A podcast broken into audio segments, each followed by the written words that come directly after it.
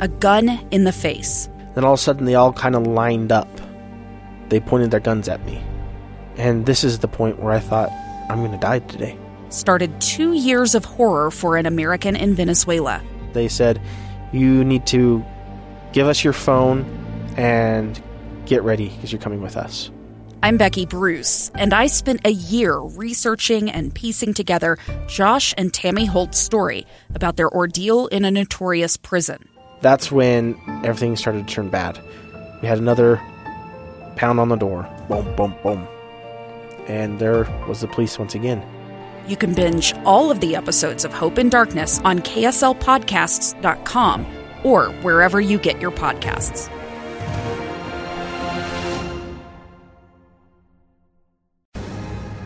Inside Sources. Inside Sources. Inside Sources. Where KSL offers Utah deeper insights on the news. Host Boyd Matheson divides rage from reason and elevates the conversation on issues crucial to our community. On KSL News Radio 102.7 FM and 1160 AM. Headlines paint a picture of cons and criminals as nothing more than liabilities to be managed. Other headlines suggest law enforcement officers are prejudiced, biased, authoritarian control freaks. Some politicians rage against being soft on crime, while others cry for defunding the police. Here's what I really want you to reconsider today. Is it possible? Is it possible that fighting crime, reforming police, improving lives are all compatible, interconnected, and interdependent issues? Today, it is time for the ultimate in Human Bites dogs Say What? I can't believe what I just saw kind of moments. So let's begin. Think you know the news of the day? Think again. Well, wherever you are today, if you're in your car, just plan on sitting in there for the next 25 minutes, all the way to the bottom of the hour. Uh, we have an extraordinary story for you today, one that uh, started with me seeing a photo yesterday that grabbed my attention and leads to a conversation that I think will cause you to think again when it comes to how do we improve lives, how do we strengthen and reinforce the relationship between law enforcement and our communities and individuals. Uh, by some extraordinary people and some amazing organizations. We've talked many times on this program about our friends at the Other Side Academy, uh, which is a, a, place where people who have been in and out of the criminal justice system, system in and out of prison, uh, can go to learn skills, learn how to have that authenticity, that integrity, that accountability, and develop skills uh, that will help them be contributing members to society. And they do it all without any money from the federal government, the state government. Uh, they're self sufficient, self reliant, uh, making extraordinary things happen. Uh, and so we're we're really pleased. There was a training that took place yesterday uh, about how do you create a culture of integrity and account- accountability. And in the room were some of the students from the Other Side Academy. Again, these are folks who have been in and out of the criminal justice system. And the class was being taught to South Salt Lake Police Department uh, many of the officers there. So, joining us to go through what this is, this ultimate think again moment, uh, we're we're just thrilled to have on the program with us today, Leticia Ledesma from the Other Side Academy, uh, along with Lieutenant Anderson from South Salt Lake Police Department. Thanks to both of you for joining us today. Well, thank yeah. you for having us. Wonderful, Leticia. I'm going to start with you because your your backstory is part of the story uh, in in this moment that just uh, just captured my imagination in an exciting way. And so, give us just a little bit of your backstory, growing up here in Salt Lake City, and uh, kind of where that led. And then we'll we'll we'll bring in uh, uh, the lieutenant here in a minute and talk about what happened next. Okay, so um, I grew up in Salt Lake City. Um, I am 35 years old, and I was raised around South Salt Lake, and so um, at a really young age, I started uh, smoking weed and, and stealing, and um, and started with that destructive lifestyle. Like I said, at a really young age, probably like at the age of 12, um, in and out of juvenile detention. Um, and then my adult record, when I became 18, I the first my 18th birthday, I ended up in jail on a DUI. Um, and it just continued and continued and continued. Like I've been arrested over 40 times and I'm 35 years old. So there were times that um, I was going to jail three, four times a year. And uh, I never had anybody hold me accountable my whole life. Like not my parents, not not my friends. And if people were holding me accountable, then I was I didn't want to be around those people. However, when it came to the South Salt Lake Police Department, they were always holding me accountable. they were always putting me in jail.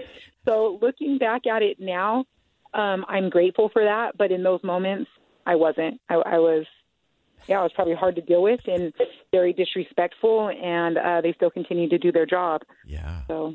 Yeah. All right. Well, Lieutenant Anderson, uh, I, I hear that of those 40 times 40, I just want our listeners to let that sink in a little bit. of the 40 times that Leticia was arrested and taken to the Salt Lake City jail, uh, you were actually involved in a few of those. Yeah, several actually. Um, it yeah. was Leticia and I. We we go way back. I kind of look at it as I grew up as uh, we grew up together. Her um, going down the criminal path and me going down law enforcement path. But the one thing that I, I will say is. Uh, I, I, I know Leticia's family. Um, I worked with her mother on, on one of my side jobs, and Leticia would come in. I knew her daughter, and there were always these glimpses of uh, the type of person she truly is, mm-hmm. and that and the person that you see today. And then, you know, she would get stuck in that rut of um, that criminal behavior, and then we would end up dealing with her and to the point I, I I believe one time she tried to attempt to kick my windows out of my my police car, but it was yeah. it was always that feeling of you know this this is deep inside there's a there's a good person in there and and as for a law enforcement officer we don't get to see the success stories very often mm. and uh, because we're dealing with them when they're in that trench and uh, the other day the picture that you're talking about I walked into the room and uh, and I saw Leticia up there as a as a staff member, uh, sorry, staff member, um, preparing to uh, present to us, and I felt like jumping up and down, doing the end zone, end zone dance. I don't know. It was pretty exciting though. So uh, that is so. I appreciate you having us on the show. Yeah, so awesome. Yeah. And I and I will uh, confess, uh, Lieutenant, I did do the uh, touchdown dance uh, when I saw that. Uh, and, but I, I want to emphasize something really important that you said, Lieutenant Anderson, and and that is that you saw something uh, in Leticia that uh, she wasn't a liability to be managed. She was a, a person with infinite potential, amazing potential that just needed to be channeled and fostered and, and developed in the right way. And I think it's so important for all of us to recognize that uh, in law enforcement, so often you do see those flashes from those extraordinary souls that you're dealing with. And uh, getting them on the right path is, is so important. So, Leticia, I want to go to that moment for you uh, you had just been arrested. Uh, you were in jail, and you were chosen as as part of kind of a random a random group to hear a presentation uh, about the Other Side Academy.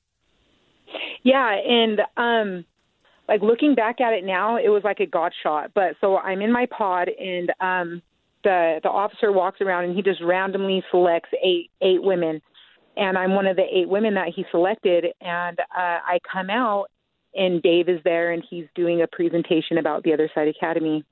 And for some, like something just spoke to my soul, like something just told me I have to be there. And he was talking about um, high accountability and high integrity, and and uh, if we loved our kids, how would we treat them if we hated them? Because once again, I was the mom that said I loved my kids, but I'm in. I've been in jail over 40 times mm. you know, and that's not what parents that love their kids do. And everything that he said, it just like I said, it touched me in this in this way where as soon as he was done, I went to my room and I and I wrote a letter to the Other Side Academy, and uh, like I said, it was it was meant to be that I was in jail at that specific time when they came, so I could hear the message of of where I really needed to be, you know, because there was times in my life where I knew that's not like I would wake up empty and full of despair and um, hopeless, but I also didn't know what to do to get out of it. I didn't have the tools. Yeah. And so, um, like I said, something just spoke to me, and I wrote the letter. and And thank God they accepted me because I've been here for three and a half years now, and and I never would have imagined my life would be what it is today. Never. Uh, Fantastic. Well, we're gonna we're gonna stay with this conversation uh, because uh, the skills that Leticia picked up at the Other Side Academy not just positioned her to get her life together, but actually positioned her to be standing at the front of a training room in front of thirty police officers training about how do you create a culture of accountability and integrity. And we're going to find out what. Uh, Lieutenant Anderson is one who had arrested Leticia a few times. Learned from her in that training yesterday. Stay with us. Much more coming up on Inside Think again with Boyd Matheson on KSL News Radio. Two friends taking pictures of the rising full moon on a summer night. Two teenage kids doing what teenage kids do. When a stranger with a gun and a death wish changed everything. It was violent, it was senseless, and I will never understand it. I will never accept it. I'm Amy Donaldson, and unfortunately, we're all too familiar with stories about how violence shatters lives. But what we rarely see is how they are rebuilt. In a new podcast, The Letter, we relive tragedy, but only so we can hear the rest of the story the struggle to reclaim lives, the realities of grief, and the possibilities of forgiveness. I believe in miracles. Sometimes I thought, there are no miracles. Yeah, there are, and this is a big one. Follow the letter at theletterpodcast.com or wherever you get your podcasts.